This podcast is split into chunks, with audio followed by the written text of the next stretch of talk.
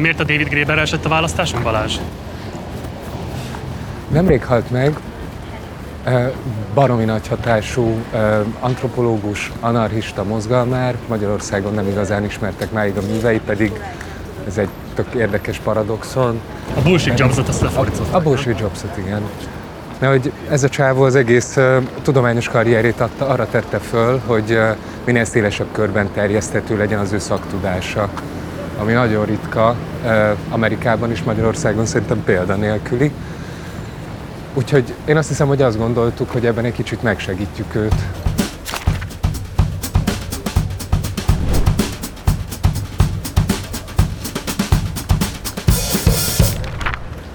De nem távolról sem vagyok Gréber specialista, tehát most ez az egész kaland, amivel belevágunk, ez nekem még is kevésbé. Úgyhogy... Uh... Bushi job se volt meg? De az meg volt. De hát attól még az ember nem expert. Menjünk be szerintem. Jó.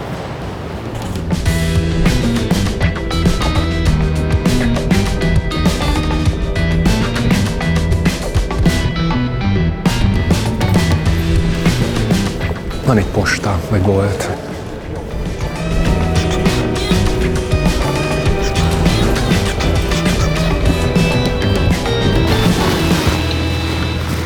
Bankcenterben szerintem utoljára ilyen, tehát ennek ilyen politikai jelentőség, azt hiszem akkor volt, mikor a toroszkaiak bevonultak, az nem tudom, hogy megvan neked. Meséld el, nincs meg. 2008-ban, 2009-ben, tehát így a válságra való reakcióként 30-40 bejöttek ide, ria-ria hungariáztak, és eldobtak két fénygránátot, azt hiszem, hogy valami hasonló. Peti füstgránát is volt, de fénygránátra emlékszem biztosan. Nyilván itt a, a Grébernek a kapcsán az Occupy megkerülhetetlen, és, és persze azért is esett erre a választásunk, mert szerintem mind a ketten azt érezzük, hogy az, ami az egész svájci frankhitel, 2008-9-es gazdasági válság, stb. traumacsomag volt, leépítések, megszorítások és az aztán felszínre törő fasizmus, ez az egész traumacsomag, ez valahogy Magyarországon se mozgalmi szinten, se intellektuálisan nem lett máig feldolgozva, amit szerintem borzasztó. Baloldali oldal, baloldali szempontból azt mondod. Baloldali szempontból semmiképp, és szerintem mind a ketten egyetértünk abban, hogy jobboldalilag ez egy nagyon perverz módon lett feldolgozva. Ez Most lett feldolgozva politikailag, csak hát nyilván nem egy igen, nem, nem, módon. Ez nem egy gyászmunka volt a jobb oldal részéről, hanem egy tagadás és agressziókeltés és ellenségképekre vetít, mű ellenségképekre vetítés, ilyesmi. Igen, a magyar tiltakozások történetében szerintem összesen kettő darab autót személygépjárművet gyújtottak fel, azt is 2006 őszén. És az is legenda számba megy a mai napig. Nyilván nem, nem azt gondolja egyikünk sem, hogy ez lenne a, a tiltakozásnak a legmegfelelőbb formája, csak valahogy borzasztóan árulkodó, mert hogy közben meg agresszivitást, egy békemenet nagyszerűen tud mobilizálni. De olyan, mintha már egy olyan absztrakciós szintet meglépni, hogy, hogy ne ilyen magyar politikai figurák ellen irányuljon, vagy sorosok ellen irányuljon a dolog, hanem kicsit elvontabb struktúrák, mint mondjuk bankok ellen, mint hogyha az már nem menne. Nem, nem, nem nincsen megszemélyesítve. Tarsó Csaba még valamennyire megszemélyesítette ezt a típusú elégedetlenséget, de nem tudott ő sem igazából egy olyan figurává válni, ami így meghaladta volna azt, hogy itt valamilyen típusú struktúrális probléma van szó, és nem csak a Quaestorról. Még akkor is, hogy a Quaestor nyilvánvalóan egyébként egy klasszikus piramis játék volt. Igen. Ez, és ez részben válasz arra, hogy miért ülünk itt, azt hiszem. Elvileg ez a magyar pénzügyi rendszer központja. Most ezt nem tudom, mennyire túlzó állítás, de mondjuk, hogyha nem csak konkrétan az épületre, hanem a geolokációra tekintünk, akkor itt van a JTP székház, Budapesti értéktősde, nagykövetségek is vannak itt, szemben a jegybank. Egyébként nem tudom, hogy a jegybankba beülhetnénk egy az aulába beszélgetni az adósság anarchista történetéről, vagy sem. Lehet én azt is próbálni. Még egy kicsit kanyarodjunk vissza az Occupy Wall Streethez, és utána kötnék David Graeberhez, aki a, ennek a szeptemberi menetnek lesz a témája, hogy am, amit így visszamenőlegesen én nagyon csodálok ebben az egész uh, uh, két hónapban, amit ők kb. ott töltöttek a Zukotti Parkban, az, az ténylegesen az, hogy, hogy ennyire mobilan, ennyire aktívan tudott tartani ennyi embert az, hogy nem... Ez, de ez szinte mitől tudott meg? Ráadásul úgy, hogy négy évvel igazából a nagy krach után. Igen. Tehát, hogy négy évvel később sikerül mobilizálni azért tömegeket. Erre mi a válaszod, hogy ez mitől tud megtörténni? minden, minden visszatekintő arra emlékszik vissza, hogy a, a legjobb élmény az egészben a participáció volt, a részvétel volt. Az, hogy, hogy mindenkinek kurvára elege volt a teljesen fölösleges felvonulásokból, az ilyen egy-két órás kimegyünk tüntetni, követelünk, aztán a végén vagy lesz valami, vagy nem lesz valami jambori típusú eseményekből, hanem tényleg legalább két tucat ilyen visszaemlékezést olvastam, ahol ezt emelik ki, hogy az volt baromi jó, hogy volt idő együtt brainstormingolni, beszélgetni, elvonatkoztatni a konkrét jelenlegi problémáktól, és egy kicsit nagyobb, eh, nagyobb perspektívából ránézni arra, hogy mi az, amit mi itt követelünk, hogy mit jelent az, hogy 99% 1%, hogy mit jelent az, hogy, hogy az egyenlőtlenség, vagy az, hogy mit jelent az, hogy Amerika egy osztálytársadalom, és ezt hogyan éljük meg, és hogyan lehet ezzel ellen tiltakozni. És bocs, szerintem az mennyiben játszott közre, hogy nem a kapitólium elé mentek, nem Washingtonba mentek, hanem a Wall Street-et tehát azt mondták, hogy ez egy politikai probléma, hogy hogy működik a Wall Street, hogy hogy működik a pénzügyi rendszer Amerikában is. Hát én annyit gondolok erről, amennyit a kérdésed is implikál, hogy ez baromi jó. Hát nyilván, hogy valahogy ez is a... Érdekes, hogy az Alter Globe mozgalmak még tíz évvel korábban Washingtonban tiltakoztak valóban, és a Grayburn maga is, aki ö, ott kezdett el mozgalmárkodni, ö, azok, azok még sokkal ö, ilyen jogi jellegűbb, legalistább követelések voltak. Itt meg tényleg az Occupy-nál sokkal inkább a, a magának, ahogy, ahogy mondod is, ennek a pénzügyi rendszernek a regulációja, vagy átláthatóbbá tétele volt az egyik politikai követelés. Van, van egy ilyen, nem tudom, nagyon kevés követelést fogalmaztak ugye meg, mert nem volt centrális vezetőségi struktúra, és nem voltak kiadva ilyen ezt kérjük, meg ezt kérjük, meg ezt kérjük, mert hogy pont ilyen kompromisszumokban nem akartak belemenni. De akkor mitől maradtak motiváltak? Tehát ha nem volt egy konkrét politikai követelés, nem volt egy konkrét cél, akkor mitől maradtak az emberek mégis motiváltak, és mitől érezték mégis csak azt, hogy ebbe érdemes időt, energiát beletenni, érdemes odaadni magukat? Csak, nekem csak ennyi jön le, hogy jól érezték magukat, barátságokat kötöttek, vagy szellemi kapcsolatokat kötöttek azzal, hogy ott ö, fagyoskodtak ö, két hónapon keresztül, és arra voltak kényszerítve, hogy egymással beszélgessenek. És ennyi volt a dolguk, mert valahogy, ahogy néztem egy dokumentumfilmet a dologról, ahol, ahol így nagyon jól, erősen átjött az, hogy mennyire iszonyú sok időd lesz, hogyha tényleg ennyit csinálsz, hogy most az az, az életet, hogy foglalod ezt a teret száz vagy ezer másik emberrel együtt. Ennyi van egész nap, kapsz kaját, minden, de hogy így nem mehetsz el, együtt vagytok, hát mit lehet csinálni, csak beszélgetni lehet. És nekem az jön le, hogy, hogy ez vált egy idő után egyértelművé azok számára, akik ott maradtak tényleg, hogy, hogy hát itt ezt úgy tudjuk a legjobban kihasználni, hogyha lehető legérdekesebben beszélgetünk ezekről a, ezekről a minket foglalkoztató és korán sem magától értetődő, okozató, okokra visszavezethető problémákról. Én az a mondatával szeretném kezdeni, ami engem a legelején kapott el nagyon, és ahol most még tartok, nem válaszolta meg, nem biztos, hogy megfogja a kötet egész alatt, de hogy hogy lehetséges az, hogy egyszerre van az, hogy az adós az kötelezettségnek érzi, egy morális kötelezettségnek érzi, hogy azt meg kell fizetni a tartozást, és viszont mindenki más is azt gondolja, hogy az, aki kölcsön adott, az egy, tehát kölcsönadni az egy, és a tartozást megkövetelni, az egy morálisan megvetendő cselekedet.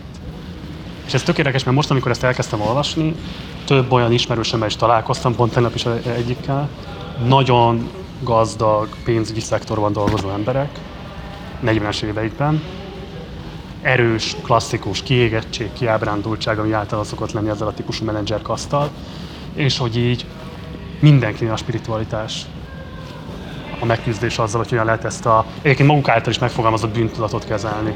Azzal kapcsolatban, hogy azzal foglalkoztam, hogy embereknek adott esetben a nem, tartozásait szedtem be, a pénzügyei fölött gazdálkodtam, emiatt leszettem valamilyen sápot, amit egyébként a jogi rendszer nyilvánvalóan megtámaszt, tehát hogy ez nem egy bűncselekmény, de mégis van egy morális küzdködés azzal kapcsolatban, hogy, hogy mit kezdtem az életemmel, és mit kezdtem az embertársaimmal.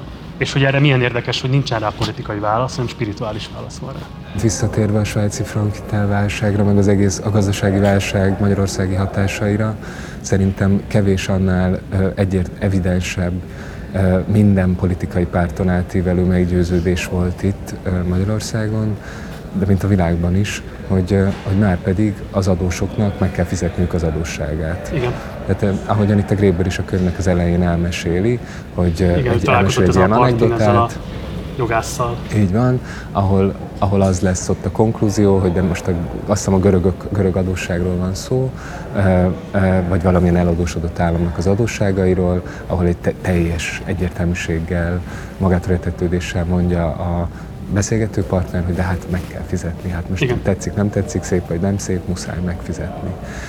És, és nyilvánvalóan ez, ez, ez gátolta azt, hogy a gazdasági válságnak a sok-sok százezer kárvallottja Magyarországon bármifajta valós politikai képviselethez jusson, vagy az ő traumájukat segítsenek feldolgozni, akár politikailag, akár szociálpolitikailag, akár egyéb módszerekkel, hogy hát azért az egy közösen osztott belátás, hogy az is, aki eladósodott, az is, aki elvesztette a munkáját, az is, aki nem bírja finanszírozni a megélhetését, az valamiképpen bűnös.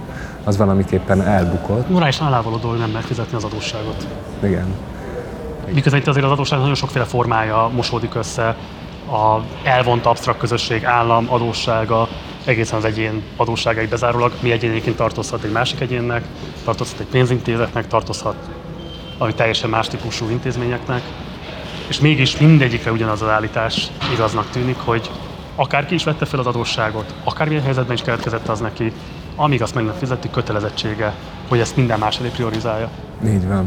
Elég hamar eljut oda a Gréber maga is, hogy itt az a legkülönösebb, hogy nem csak a, nem csak a gazdasági viszonyok, mint például az eladósodás vannak így átmoralizálva, kicsit így teologizálva is, mert hát a bűn az, az még csak nem is feltétlenül erkölcsi, hanem talán teológiai fogalom, hanem ez fordítva is igaz, hogy magáról a teológiáról, vagy magáról az Istenhez való viszonyról nem, nem nagyon tudott a nyugati civilizáció máshogyan gondolkozni, de ő még távol-keleti eseteket is hoz, Igen.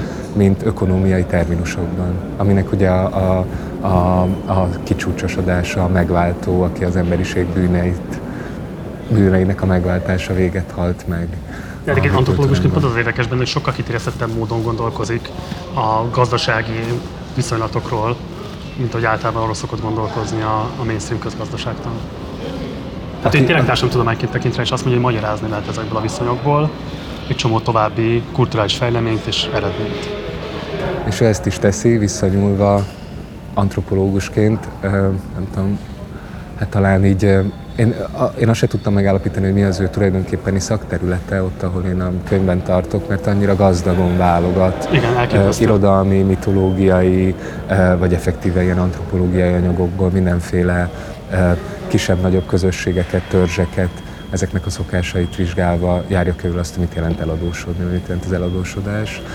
És uh, ahogyan így uh, én kb. a könyvnek a fenénél tartok, uh, ott uh, és most jutottam el oda, hogy, hogy igazából ennek a könyvnek, hogyha meg akarnám mondani, mi a témája, akkor talán nem is azt mondanám, hogy az adósság, eh, vagy az eladósodás, amit a cím sugal, hanem, hanem inkább a társadalmi kötelék. A, köt, a kötelék, eh, ezt a, talán ezt a címet adnám neki, mert eh, számomra az derült ki szépen lassan, hogy, hogy igazából az érdekli a Grébert, hogy, hogy külön, nagyon különböző emberi közösségek milyen módszereket dolgoztak ki arra, hogy, hogy kezeljék a személyközi viszonyokat, hogy kezeljék azt, hogy a személyek között vannak kvalitásbeli, rangbeli, származási, vagyoni különbségek, ezeket megélhetővé, átélhetővé, menedzselhetővé, kezelhetővé tegyék, és az ne torkoljon mindenki számára olyan gyalázatos bűntudatba és állandó megvetettségérzetbe, mint amilyenben a mi társadalmunkban torkollik. Ahol ugye ez a legperverzebb effektus, hogy egyenlőtlen vagy, kisebb szabadságod van, mint a hatalmasoknak, és még te érzed magad szarul emiatt. Ez nyilvánvaló, hogy ez nem egy jól kitalált pszicho, pszichoszociológiai ökonómia, hogy underdog vagy, és még te, te legyél a bűnös is ezért. Hm és, és arra mutat ő rengeteg-rengeteg példát, hogy, hogy a társadalmi kötelék az bár ilyen tartozásokként van elgondolva mindig, minden társadalomban, az köt össze minket, hogy tartozunk egymásnak, és összetartozunk ezen keresztül. De ez a tartozás, ez nem feltétlenül ökonómiai jellegű, nem feltétlenül olyasmi, amit meg kéne fizetni, vagy meg kéne váltani hoz egy ponton fantasztikusan meggyőző példákat arra, hogy, hogy az egy kiiktathatatlan sajátossága az emberi viszonyoknak, hogy legyenek olyan adósságaink, amiket nem lehet megfizetni. Igen. Amin megfizetnénk őket, azzal valami szörnyűséget követnénk el. Eklatás példa a gyereknek a szülei felé, hát ugye azt mondja, hogy én, engem felnevelni 20 millió forintba került, itt a 20 millió csá, akkor az, az érzük, érezzük, hogy ez valahogy a közösségiességnek a, a megsértése lenne, vagy az, az, valami, az, az valami bűnös dolog lenne, az egy olyan adósság, amit nem lehet. Hát nem is kvantifikálható, nem. és nem is megfizethető. Így van. Én attól tartottam, mielőtt elkezdtem olvasni, hogy nagyon komoly morális premisszái vannak, és abból vezeti le az érveit. Tehát ha vagy azonosulsz ezzel a világlátással, vagy nem, és akkor igazából ez dönti el, hogy hova állsz ebben a kérdésben, az adósságnak most végül mi is volt a történeti funkciója. És hogy így ez egyáltalán nem jellemzi, nagyon pöpec módon analizál, és én tényleg azt gondolom, tehát nagyon érdekelne tényleg ilyen mainstream közgazdászoknak a véleménye, hogyha szállnának rá időt, hogy elolvassák, hogy mi az intellektuális megfejtés ezekre a kihívásokra. Hogy a mainstream közgazdaságtan hogyan értelmezi félre a pénzkeletkezésének a történetét. Igen. Azt szerintem borzasztó izgalmas. Szerintem is. Történeti szempontból is, politika történeti szempontból is borzasztó izgalmas. Hogy mi volt a valójában a funkciója a pénznek. És hogy ez egy hatalmi kérdés, és nem egy, nem egy ilyen, hogy mondjam, nem a technológiai kérdés, nem egy metodológia, igen. Nem, igen, mert ugye az a, az a nagy mese, amit mindannyian tanulunk, hogy előbb Igen. volt a cserekereskedelem, aztán jött a pénz, és utána, hogy jött a pénz, aztán elkezdtek hitelezni a pénz következtében. és a könyv első részének az a főérvelése, hogy nem, nem, nem, a hitelezés az ősi. Az az, az ősi. Az, az a... volt az elsődleges kapcsolat emberek között. És pont, pont ez, amit, amit mondok, hogy, hogy azért lehetett az az elsőleges kapcsolat, mert ezek nem... az ős közösségeket is. Így van, és ezek nem feltétlenül tisztán ökonómiai viszonyok. Az ökonómiai viszony az egy járulékos dolog. Az elsődleges az, hogy az emberek hogyan, milyen viszonyt ápolnak a szeretteikkel, a barátaikkal, a családtagjaikkal, az ellenségeikkel, és hogyan hitele, hogyan hiteleznek egymásnak bizalmat, vagy előlegeznek meg egymásnak bizalmat arra vonatkozólag, hogy mondjuk ha te hozzáadod a lányodat a fiamhoz, akkor az jó lesz mind a két családnak. Igen. Vagy hogyan, mondjuk azt, hogy én most adok neked egy szarvasmarhát, mert szükséged van rá, vagy nem, me, me, megcsinálom a izé, tetődet, segítek rendbe rakni a tetőt a házadon, és számítotok rá, hogy majd, hogyha én kerülök bajba, öt év múlva, tíz év múlva, vagy soha, akkor te is segíteni fogsz nekem. Hogy ez egy, ez egy olyan elkötelezettség a másik felé, ami még nem kvantifikálható, de mégis a hitelnek, ami meghitelezés mintájára működik. És ezt akartam mondani, én most 150 oldal környékén tartok, hogy nekem az még nem lett tiszta, hogy a mi fogalmainkkal, amivel próbáljuk visszafele olvasni ezeket a kapcsolódásokat, hitel, lekötelezettség, stb. stb.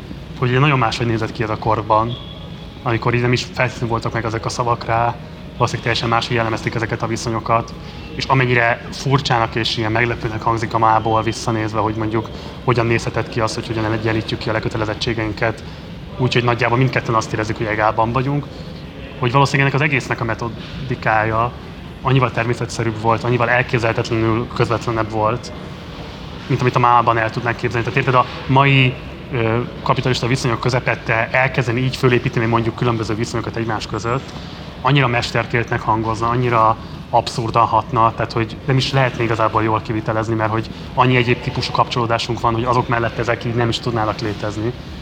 Tehát, hogy igazából csak nagyon érdekes azt látni, hogy, hogy, hogy valami, ami egykor közösségek számára működőképes volt, és úgy tűnik, hogy hosszú évezredeken keresztül képes volt biztosítani egyfajta prosperitást, az a mából nézve nem, hogy prosperitást nem tudna biztosítani, hanem konkrétan sokkal több problémát okozna, mint amit esetleg megoldana az ilyen kapitalista kényszerekből.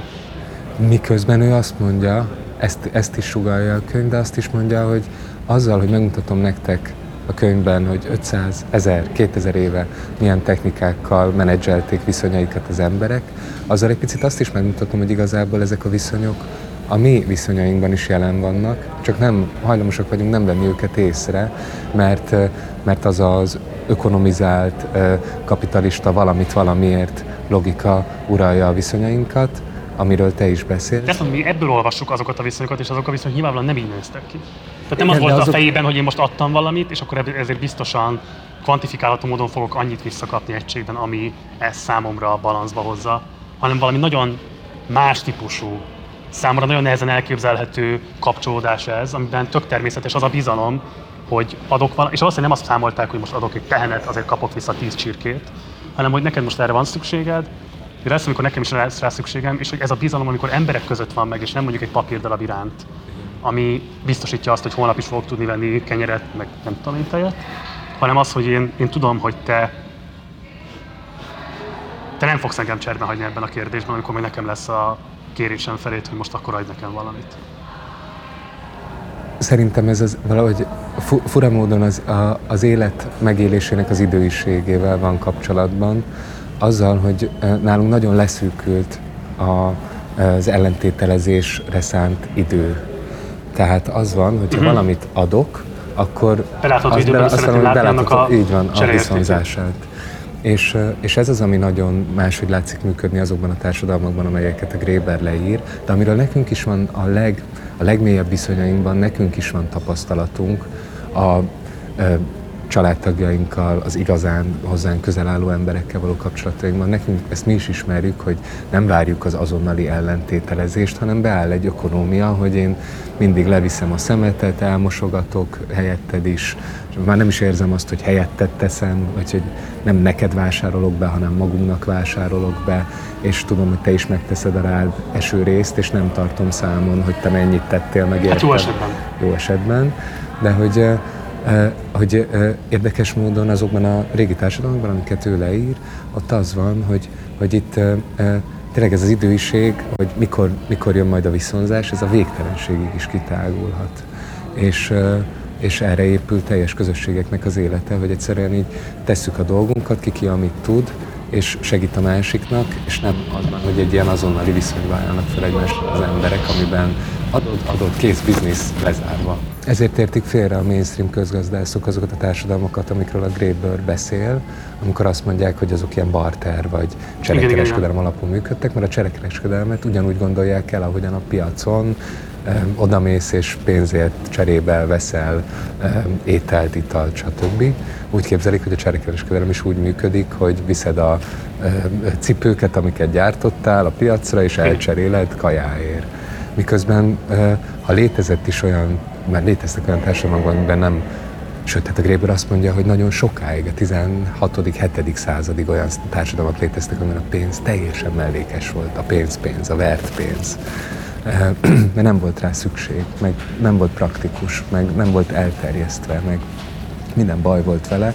Sokkal egyszerűbb volt az, hogy ilyen, igen, hitelezés és csere alapon működtek ezek a társadalmak, csak nem úgy, ahogyan elképzeljük a pénzügyi tranzakciót, hogy azonnali csere két dolognak az ott helyben azonnali kicseréléseként zajlott, hanem ennél sokkal inkább elnyújtva közösségeknek az életébe, hossz, hosszú idejébe beágyazva történtek ezek a, az egymásnak a kisegítései azzal, amilyen valakinek volt, a másiknak meg nem. Szóval azt kérdezted, hogy mi az, ami, ami változott, szerintem, vagy a Grébernek az olvasata alapján, hogy miért nem lehetséges, hogy ezek, a, ezek az által egyébként kommunistának visz, nevezett gazdasági viszonyok domináljanak a mai társadalomban is. Azt nevezi kommunistának, amikor nagyon egyszerű definíciót ad, és ez szerintem nagyszerű egyszerűségében. Az a kommunista, amikor mindenki, mindenkitől annyit várnak el, amennyire képes, és mindenki annyit kap, amennyire szüksége van. Ezek a viszonyoknak a kommunista módú rendezései. Ezen kívül még kétfajta gazdasági viszonyt különböztet meg, a hierarchikusat és, a, és a, az adósság alapút. Most ezekben nem, nem menjünk bele, mert majd a későbbi adásokban részletesen megtárgyaljuk őket. Csak a konkrétan a, a kérdésedre szeretnék válaszolni, hogy, hogy a, a, az adósság alapú viszony, amire azt mondtam, hogy ezen az azonnali ellentételezésen alapszik, ez a viszony az, ami most uralkodni látszik, és azt mondja erről, erről is ad egy tök jó definíciót, hogy mi az adósság. Eladósodni annyit jelent, hogy két egyenlő megállapodik arról, hogy többé nem lesznek egyenlőek.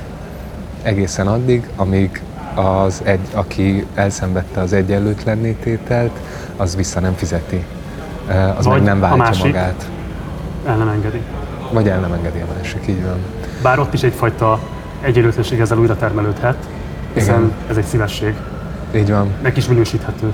És már nagyon nehéz kvantifikálni azt, mert az egy, tehát valahol ez egy ilyen óvintézkedésnek tűnhet. Igen. A kvantifikáció. És, és ilyen személyközi viszonyban az elengedett adósság sokszor sokkal súlyosabb lekötelezettséget eredményez. Igen. Egy picit azt is nyomozza a Gréber, kimondva kimondatlanul, hogy mi az, ami elviselhetővé, sőt akár vonzóvá teszi emberek számára azt, hogy lemondjanak a másikkal való egyenlőségükről, vagy akár a szabadságukról. Mert vannak olyan helyzetek, amik viszont nem a, az eladósodás, azonnali visszafizetés alapján csinál egyenlőtlenséget, ami akár még kimondottan kívánatos is lehet, mert egy olyan tartozás ökonómiát indít be két ember vagy közösségek között, amiben akár elfogadható az, hogy te vagy, te vagy alul, hogy te lemondtál a szabadságodról. Most erre se hozok példákat, mert majd meg fogjuk ezeket nézni így részletesen. Csak szerintem azért nagyon fontos ez, mert ettől egy anarchista könyv, vagy egy anarchista traktátus, egy nagyon magas színvonalú anarchista traktátus ez a, ez a szöveg, hogyha arra gondolsz, hogy mi mondjuk az, az első ilyen alapító anarchista szöveg, az valószínűleg jó eséllyel Russzónak az egyenlőtlenségek eredetéről szóló traktátus a 18. század közepéről. És egy picit ez is ez, az, az adósságon keresztül ez, hogyha így határozod meg az adósságot, hogy az az, amikor lemondasz arról, hogy egyenlő legyél a másikkal, amiről csak akkor mondtasz le, hogyha eredendően egyenlő vagy vele. Ha egyenlőnek születtél vele, akkor határozhatsz úgy, hogy alámész. Én meg beszélünk hosszabban, mert nyilvánvalóan senki sem önként mond le erről a típusú egyenlőségről.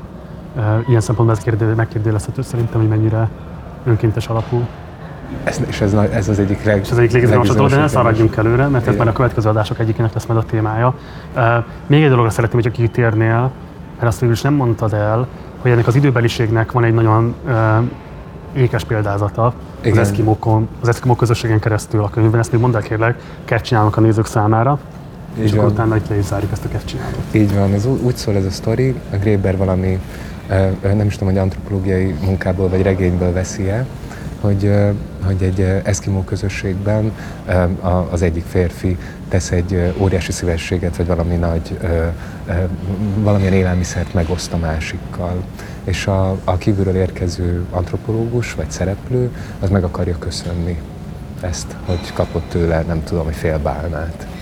És teljesen sértve érzi magát az eszkimó, és visszautasítja, és rendre, rendre utasítja az illetőt, hogy nem köszönünk meg semmit uh-huh. nem mutatunk hálát semmiért, mert iszonyatosan megalázó mind a két félnek a számára. Nem mondunk köszönetet, mert, mert az, hogy én valamit adok neked, az természetes, mert te rászorultál, és én nem azért adtam neked, hogy emiatt te kevesebbnek érez magad, hanem ez a viszonyainkból következik, hogy nekem most nem kell, neked kell, akkor a tiéd. Ezért nem jár köszönet. Ezzel szemben, mondja Graeber, a, a, Graeber szerint a kortárs amerikai kultúrának köszönhető, hogy a, az azonnali és mindenért való köszönetmondás és azonnali hálálkodás az világszerte elterjedt. Még arra is mutat példákat, hogy különböző nyelvek, spanyolba, portugálba, németben hogyan kellett megtalálni a thank you, az azonnali thank you meg, megfelelőjét mint hogyha arról lenne szó, hogy a mai társadalmakban egyszerűen nem bírná senki elviselni azt, hogy a másik tesz neki egy szívességet, és ezzel ő egyenlőtlennek érzi magát a másikkal, és azon nyomban viszonozni szeretné azzal, hogy jelzi, hogy vettem, Tudatában vagyok nagy, neki. Tudatában vagyok. És vissza is Nagyon rendes És azonnal viszonzom az egy ilyen szóbeli gesztussal, egy reflexivált szóbeli gesztussal. Mert ezzel, hogy azonnal viszonzom, mondja a Gréber, ezzel szakad meg, hogy van így rögtön rövidre zárva egy olyan kapcsolat a két ember között, ami adósság alapú ugyan, de nem egy, nem egy azonnali viszonzáson alapszik, hanem annak elfogadásán, hogy hol én adok, hol te adsz, hol valaki más ad, és ezt nem kell rögtön rövidre zárni, kiegyenlíteni, stb. Mert ugye ez a másik aspektusa, hogy annyira individualisták vagyunk, hogy hogy amellett, hogy hajlandók vagyunk lemondani önként a szabadságunkról, vagy az egyenlőségünkről, hitelt venni fel, morális, vagy pénzügyi, vagy bármilyen értelemben, amellett viszont nem bírjuk elviselni igazából, hogy egyszerűen egy lekötelezettje legyünk valaki másnak, és azonnal viszonozni szeretnénk.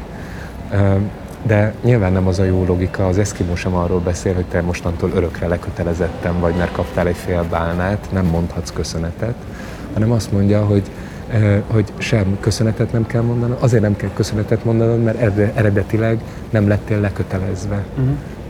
Hanem így mennek a dolgok, hogy mindenkinek amire szüksége van, és mindenkitől annyit várunk el cserébe, amennyire képes. Uh-huh. Záró kérdés, hogy Gréber antropológus volt, és hát ez önmagában egy bizonyos szempontból vett ilyen felségsértés, hogy a közgazdaságtanról emelkedik, sőt, kifejezetten föl is hívja a figyelmet azokra a vakfoltokra, tévedésekre, amelyek az ő megítélése szerint a fősodratú közgazdaságtant jellemzik. Hogyan lehetne elfogadtatni a közgazdaságtan művelőivel azt, hogy ezek a típusú viszonyok, ezek a típusú a termelésnek a kérdései, az egymáshoz való kapcsolódásnak a kérdései, azok nem kizárólagosan az ő disziplinájukkal írhatóak le. Miért érezzük nagyobb tabutörésnek azt, hogy egy antropológus a közgazdaságtanról elmélkedik, vagy olyan témákat érint, amiket hagyományosan a közgazdaságtanhoz szoktunk sorolni, miközben azért más területeken ezt a típusú ilyen interdisziplináris megközelítést soha nem érezzük igazából tabutörésnek. Sőt, azt gondoljuk, hogy kifejezetten bátorítandó, hogy legyenek ilyen típusú szempontjaink, de valahányszor a pénzügyekhez, gazdasági viszonyokhoz kerülünk, akkor ezek a típusú próbálkozások amatőrnek vannak minősítve, fölkészületlennek vannak minősítve.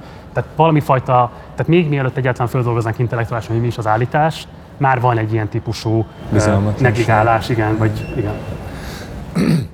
Biztos, hogy összefügg azzal, hogy egy nagyon matematizált tudományá vált a közgazdaságtan, és aki nem képes bonyolult ábrákat írni a közgazdaságtani folyamatokról, az azonnyomban amatőrnek tűnik.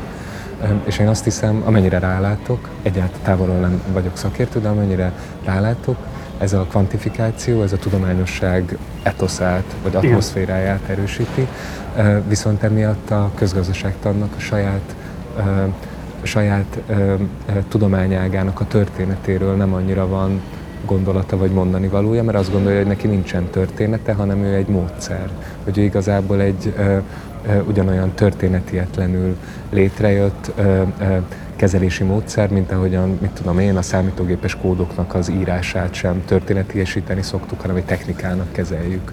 Ugyanúgy a közgazdaságtan magát is egy ö, gazdaság irányítási és megjósolási és, ana, ö, és ö, értelmezési metódusnak tekinti, ami mellékes attól, hogy mikor, milyen osztály vagy hatalmi érdekek mentén hozták létre, kicsodák, és milyen társadalmi gyakorlatokra épült rá, milyen meglévő a kereskedésnek, vagy akár a, a mindennapi életnek a legbanálisabb szintjei jelenlévő társadalmi gyakorlatokra épült rá, és kezdett el normálisnak tekinteni másoknak a kárára így normálisnak tekinti a racionális cselekvést és a haszonra való törekvést minden emberi viszonyban, a közgazdaságtan, még azelőtt, hogy matematizálná, hogy hogyan zajlanak a piaci folyamatok, azt egy adottnak veszi, antropológiai adottnak, hogy mindenki a saját zsebére játszik, és tudatosan, és arra törekszik a piacon, hogy minél nagyobb profitot zsebeljen be.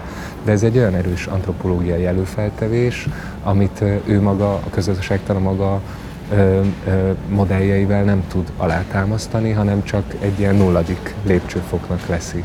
Ahhoz, hogy erre rá tudjon kérdezni, arra kell az antropológia, de ezért érzi tabusértőnek a közgazdaságtól, mert abban, amiben ő erős, prediktív modelleket állítani föl, vagy kvantifikálni piaci folyamatokat, az, az, az, az olyan, mint hogy egy, egy ilyen baromi erős építmény lenne egy nagyon gyenge alapzaton. És az antropológia erre, erre a gyenge alapzatra kezd rákérdezni, és e, ettől jön szerintem létre ez a, ez a tabu vagy határsértés jelleg, amiről, amiről beszélsz. Hm.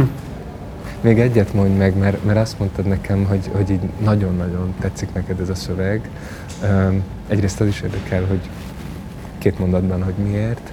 Másrészt pedig egy kicsit bonyolultabb kérdésem lenne, a Grében sokszor elmondta, ő, aki az Occupy Wall Streetben is részt vett, és előtt az Alter Globe mozgalomban is részt vett, hogy olyan könyveket szeretett volna ő mindig is írni, amik konkrét segítséget nyújtanak mozgalmároknak abban. Ezért. Ez, tehát ez szerintem nagyon érződik. Tehát aki mondjuk abból a aspektusból olvassa, hogy politikai munkát szeretne végezni, alapvető, a társadalmainkat meghatározó tévképzetek, megalapozott és tényszerű szétszedésével kapcsolatban, azt szerintem ebből a könyvből nagyon sok inspirációt kaphat. Nekem még az is, az is a benyomásom volt, hogy, hogy magában a közösségépítésnek a gyakorlatában is ténylegesen segít azzal, hogy irdatlanul sok e, példát e, hoz föl arra, vagy elemzéseket végez a, annak azzal kapcsolatban, hogy milyen millióféleképpen lehet emberek közötti kapcsolatokat regulálni azon a, az azonnali szerződéses ellentételezésen alapulóhoz képest, ami Igen, ami mutatja, mert ugye az, az, az elég hamar nyilvánvalóan válik, hogy az adósság az nyilvánvalóan alapvetően egy hatalmi politikai eszköz. De azt, hogy bemutatni, hogy maga a pénz, és nem csak a pénznek a fölfedezése az alkalmas erre, hanem ennek a legeredetibb megnyilvánulása. És hogy hogyan szedte szét azokat a viszonyokat, amelyek egy, egy ezzel ellentétes logikán alapultak, és hát nagyon hosszú ideig voltak alkalmasak arra, hogy közösségeket működtessenek. Szerintem ez borzasztóan izgalmas. És nem azt jelenti, hogy ebből megtudjuk azt, hogy hogyan kellene akkor a társadalmainkat elrendezni, vagy hogy mi azt kéne visszamenni, mert nyilvánvalóan ez történetietlen lenne, és nem is, nem is kivitelezhető.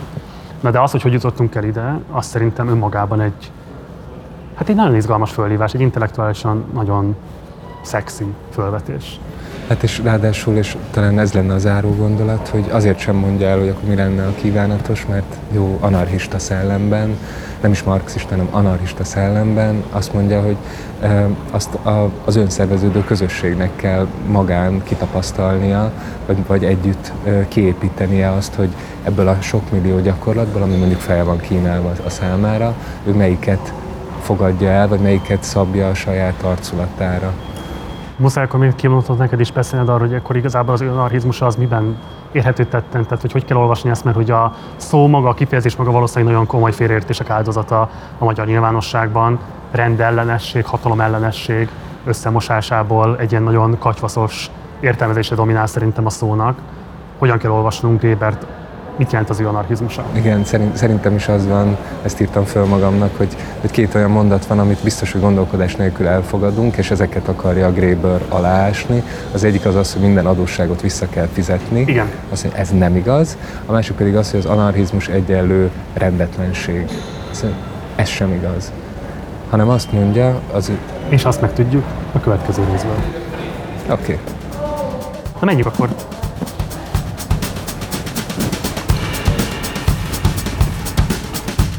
Viszontlátásra köszönjük!